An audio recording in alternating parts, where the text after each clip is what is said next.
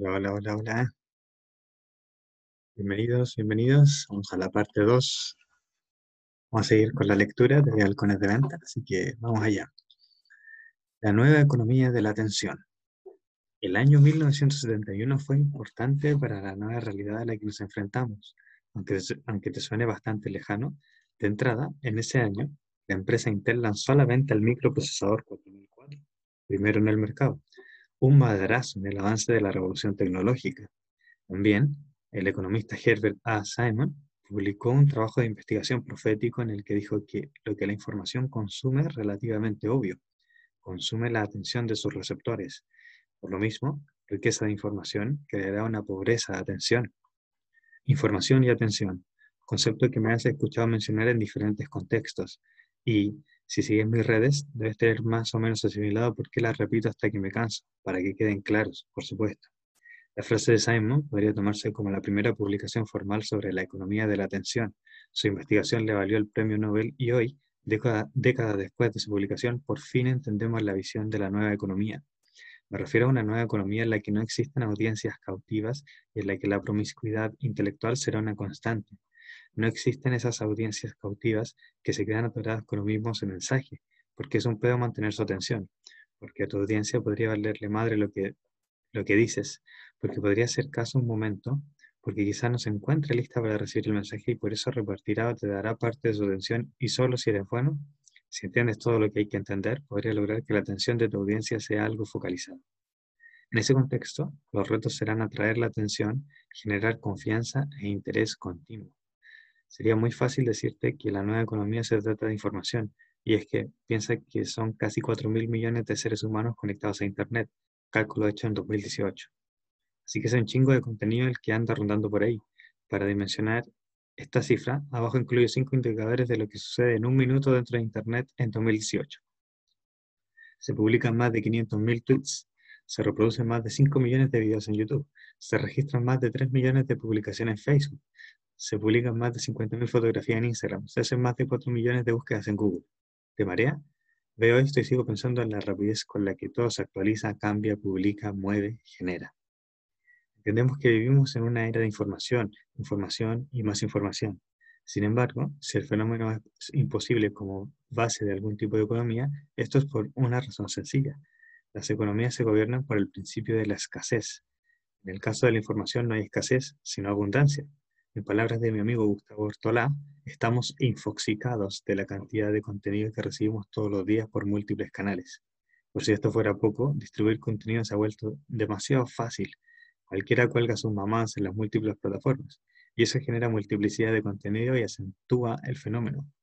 Casi, casi como respuesta al anterior, surgió un fenómeno que se mueve en dirección opuesta a la profusión de información, la falta de atención, como dijo Goldhaber en 1997, la atención es un recurso escaso. Claro, con tanto contenido pendejo circulando por todos lados, ¿cómo chingados haces para enfocarte en todo? No hay tiempo, es virtualmente imposible. Tendríamos que tener esa misma mirada de halcón tan solo para filtrar contenido y atacar solo el que nos sirva. Pero bien, ante un recurso limitado, siempre aparecerá un mercado que lo valore. Es por esto que Goldhaber vaticina la llegada de una nueva riqueza. Obtener atención es obtener un tipo de riqueza perdurable, una forma de riqueza que te pone en una posición privilegiada para obtener cualquier cosa de la que ofrece esta nueva economía. Entonces, la pregunta es, ¿en dónde enfoca su atención este nuevo consumidor de la era post-digital? Es un cuestionamiento complejo. Puede encontrársele muchos detalles, por eso voy a plantear la pregunta en el contexto de las nuevas ofertas comerciales. Es decir, si quieres venderle algo a un cliente, ¿cómo vas a captar su atención de por sí, si de por sí escasea? La respuesta se halla en un reloj de arena. Imagina la oferta de un producto en diferentes niveles de precio. El mercado tradicional se reduce según el aumento del precio de un producto, o más fácil, cuanto más caro, menos compradores potenciales. Hay más gente que se queda en un motel, 6, cadena hotelera de bajo costo en todos Estados Unidos, que en el Plaza, en Nueva York, ¿no? En ese sentido puedes ver la oferta como pirámide, alto valor, valor medio y low cost. En la nueva era que vivimos esta composición de mercado es ya una mentira, la nueva realidad, la escasez de atención, premia solamente a dos polos de la gráfica, alto valor y bajo costo, ver gráfica abajo. Esta es la única oferta que logra ser tan sorprendente como para que te llame la atención.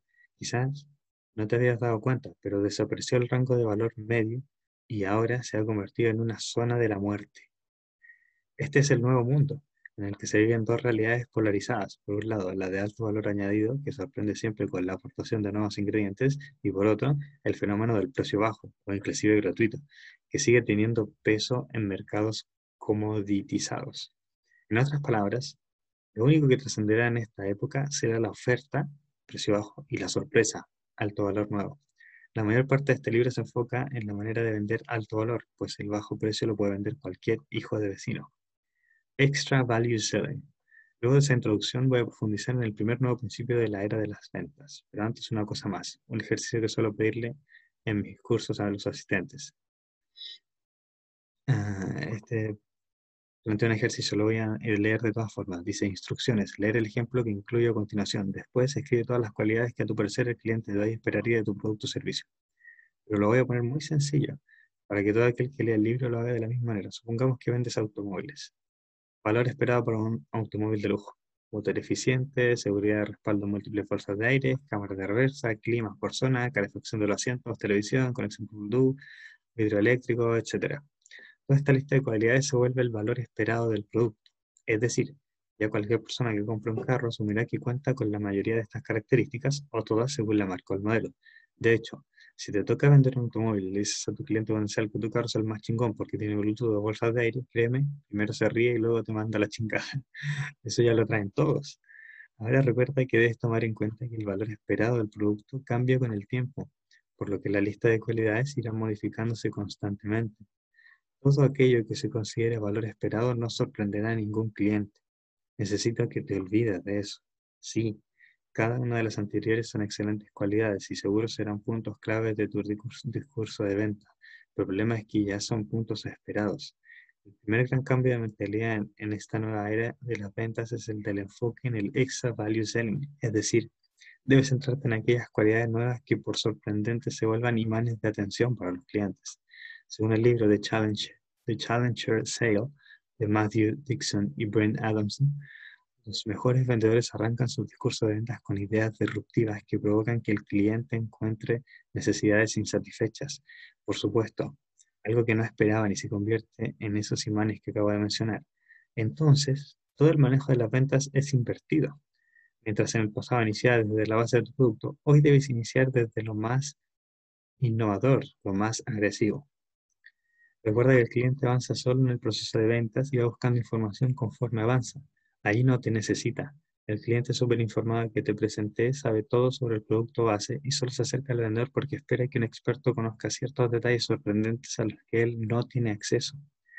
Por eso que se dice que el ciclo de venta no arranca cuando el vendedor o la empresa hacen contacto directo, sino desde que el mismo cliente arranca con su proceso de investigación sobre aquello que necesita o cree que necesita. Dejémoslo claro, el cliente quiere tendencias, nuevas cualidades y secretos que no puede detectar por su cuenta.